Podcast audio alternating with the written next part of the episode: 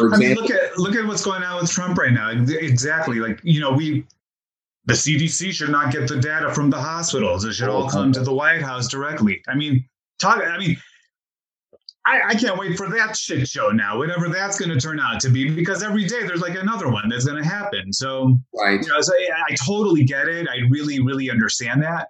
And uh, and like I said, it, you know, it's like it's like some of us took the blue pill, the other people took the red pill, and that's the end of that. So now we're just all, you know, the matrix. We're all in the matrix. That's where we're at right now. We're all boom, you know.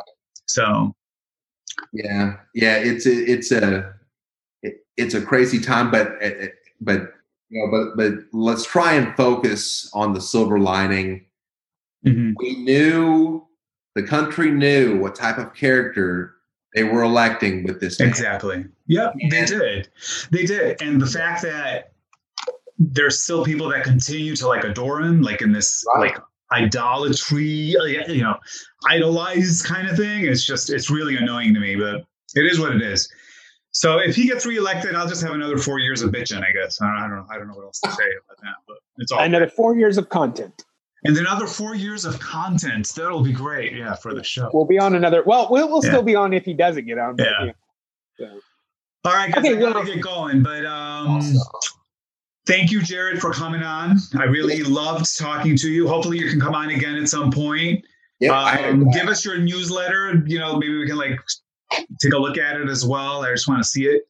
Uh, and um, and I, you know, I can't wait for like the next chapter, whatever it's going to be. You know, I mean, we're in America, and you know, we're evolving, and it's going to be wonderful. I, th- I really do think at the end of the day, we're all going to, at some point, just get together. I'm an optimist. I choose to be an optimist. I will continue to be an optimist, and that's the way that I choose to live. So, uh, thank you for coming on. And uh, this is Nick, and I'm Russ, and Jared Hagood, who has his beautiful Easter cup, you know, and his wonderful family. Day. Happy tax day to you. It is July.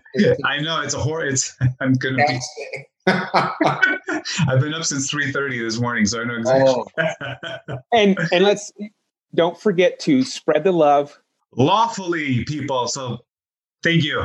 Thank All you. Right, thank you, guys. All right. Bye bye. Okay. Good. All right. That was awesome. That was that was a good show. Thank you, Jared.